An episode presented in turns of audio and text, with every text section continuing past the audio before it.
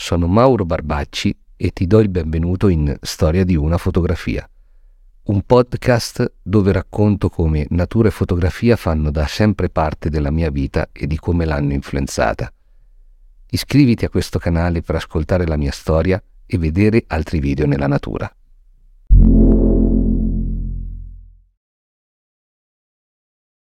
Ho parlato di questo primo approccio alla natura e alla fotografia, però ho parlato di un luogo nell'episodio precedente, di Pascelupo, di Rio Freddo e la Valle delle Prigioni.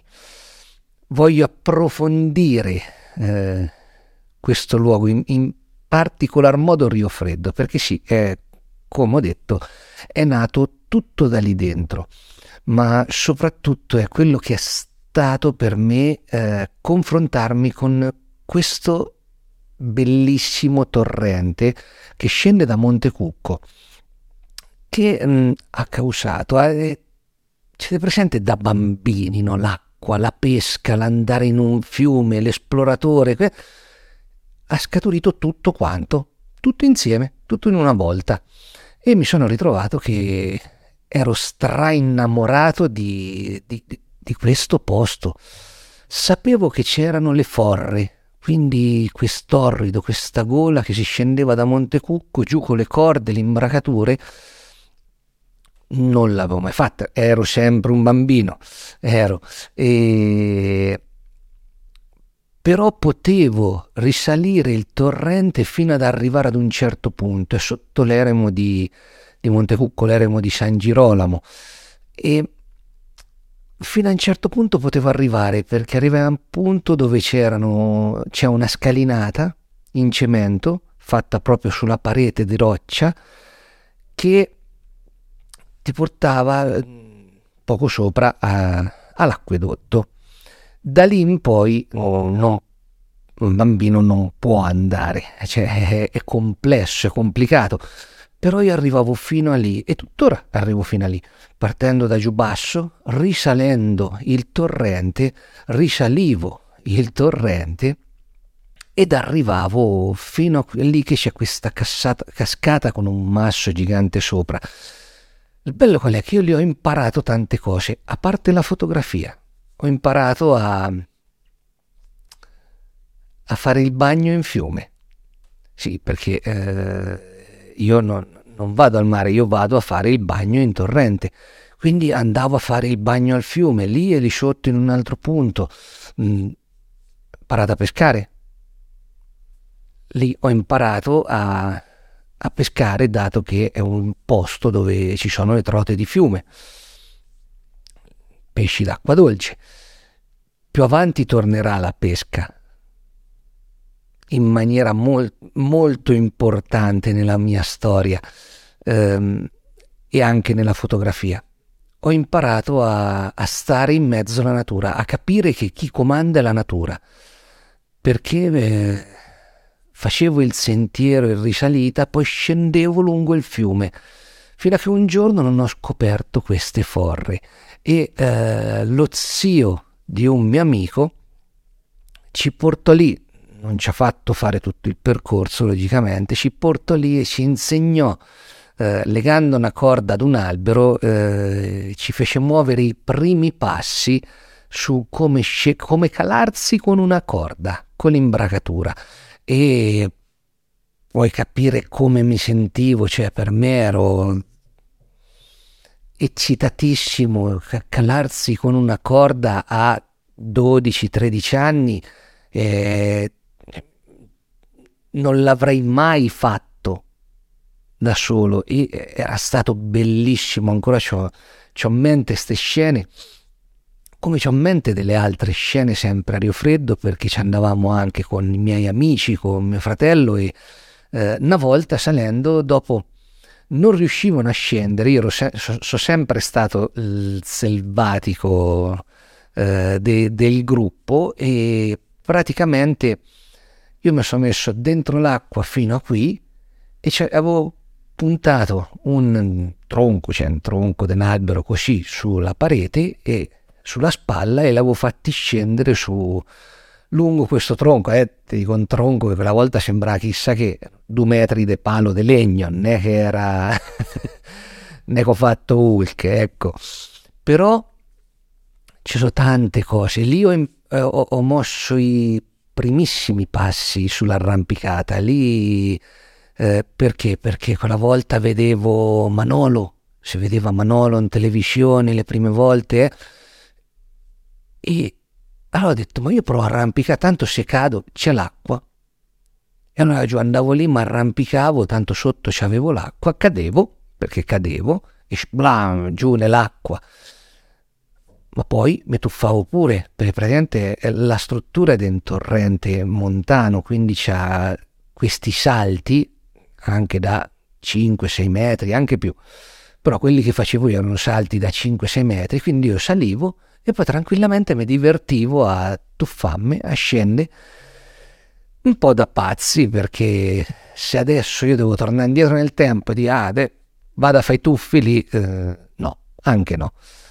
Parte che non c'è più l'acqua di quella volta, anche il vedere questo cambiamento in 30 anni eh, del torrente che era ricco d'acqua e adesso è sempre con i livelli bassi. Ah, cosa non da poco. Io quando vado lì non mi porto neanche l'acqua da bere. Perché? Perché quell'acqua è purissima, ma poi soprattutto ricco di risorgive. Lungo il torrente si vedono dei punti dove escono le bollicine d'aria dalla terra, dal, dal, dal letto del fiume, e lì significa che c'è una corrente d'acqua che sta alimentando il torrente e basta prendere l'acqua, bere l'acqua da lì e avere l'acqua più pulita. Cosa da non fare solitamente, eh? perché non possiamo mai sapere cosa, cosa c'è a monte che può venire giù nel torrente, però io tutte le volte che vado lì bevo l'acqua del torrente e non sono mai stato male. Fortuna? Non so. Non so che dire, però io lì faccio così perché è un luogo che, che vivo da sempre e dopo tanto tempo, adesso che non vado, sento proprio il bisogno di andare lì. Ma torniamo a, a Lio bambino che, che si tuffava, che, che, che apprezzava questi luoghi e imparava a conoscere la natura nelle varie stagioni, perché imparavo ad osservare, grazie anche alla fotografia. Quindi da piccolo ho imparato a fermarmi, stare lì, ammirare il luogo, eh, osservarlo ed iniziare ad ascoltarlo, cose che poi in futuro mi sarebbero state utili e necessarie anche oggi per capire tutti quelli che sono i movimenti d'acqua del, del torrente, imparare a conoscere il torrente anche per muoverci al suo interno. Da lì non sapevo che poi sarebbe arrivata una serie di conoscenze per, legate eh, a, all'ecosistema fluviale, insetti, pesci, correnti d'acqua, cioè tante cose che rivedremo insieme più avanti, ma che lì stavo iniziando ad assaporare. Quindi mi fissavo a guardare l'acqua che rigirava intorno alle rocce, eh, vedevo il cambiamento dei livelli durante le varie stagioni. Questo è importante da capire, quindi mi rendevo conto che mh, mm, io pensavo che il momento con minor portata d'acqua fosse l'estate, invece no, è, la, è l'autunno, perché? Semplicemente perché è il momento di maggior sofferenza perché non ci sono le piogge in estate. Quindi avevo cominciato immag- ad immagazzinare informazioni relative alle correnti d'acqua. E il bello è che lì, in incrocio con Rio Freddo, c'è il Rio delle Prigioni che porta alla Valle delle Prigioni, che è quest'altro luogo fantastico. Io lo reputo il, la Valle delle Prigioni il sentiero più bello del Parco del Monte Cucco. È un, è un sentiero molto affascinante perché da bambino, sempre da esploratore, ti ritrovavi a dover passare per un cunicolo di un acquedotto che ci passavo a malapena e, con lo zainetto e tutto quanto. E dovevi passare in questo cunicolo buio con i tubi dell'acqua freddi anche d'estate con delle piccole finestrelle ogni tanto che facevano entrare la luce e c'erano due sentieri per proseguire, o quello che a suo tempo era il sentiero numero 5, o il 5 bis che girava intorno e da lato, dall'altro lato del torrente si vedeva il, l'acquedotto per poi ricongiungersi più avanti e era un sentiero fantastico, camminavi lungo tutto l'acquedotto, cammini tuttora lungo tutto l'acquedotto e trovavi quella volta i i gamberi di fiume, lì trote, gamberi di fiume e anche lì ho imparato tante cose. Eh, forse qui su, sulla Valle delle Prigioni ho imparato tante più cose a livello escursionistico che poi in futuro mi avrebbero portato anche a fare la guida. Quindi ci ho avuto degli insegnamenti diversi da due torrenti molto simili.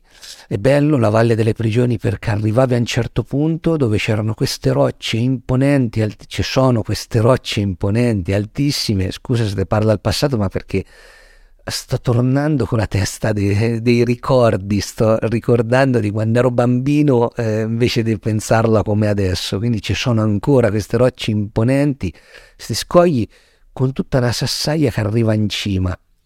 Io mi ero impuntato che dovevo arrivare in cima alla sassaia per arrivare sopra questa roccia che sporgeva e vedere tutto dall'alto. Oggi ci sono i droni, basta un attimo al sandrone e vedere com'è da lì sopra. Invece noi sono voluto andare sopra, in cima alla sassaia, con i sassi che scorrevano, quindi fatica a salire, arrivare sopra e vedere il torrente dall'alto ma molto alto rispetto al torrente. E il bello era tornare giù, questa discesa molto ripida, piena di sassi, tipo a sciatore.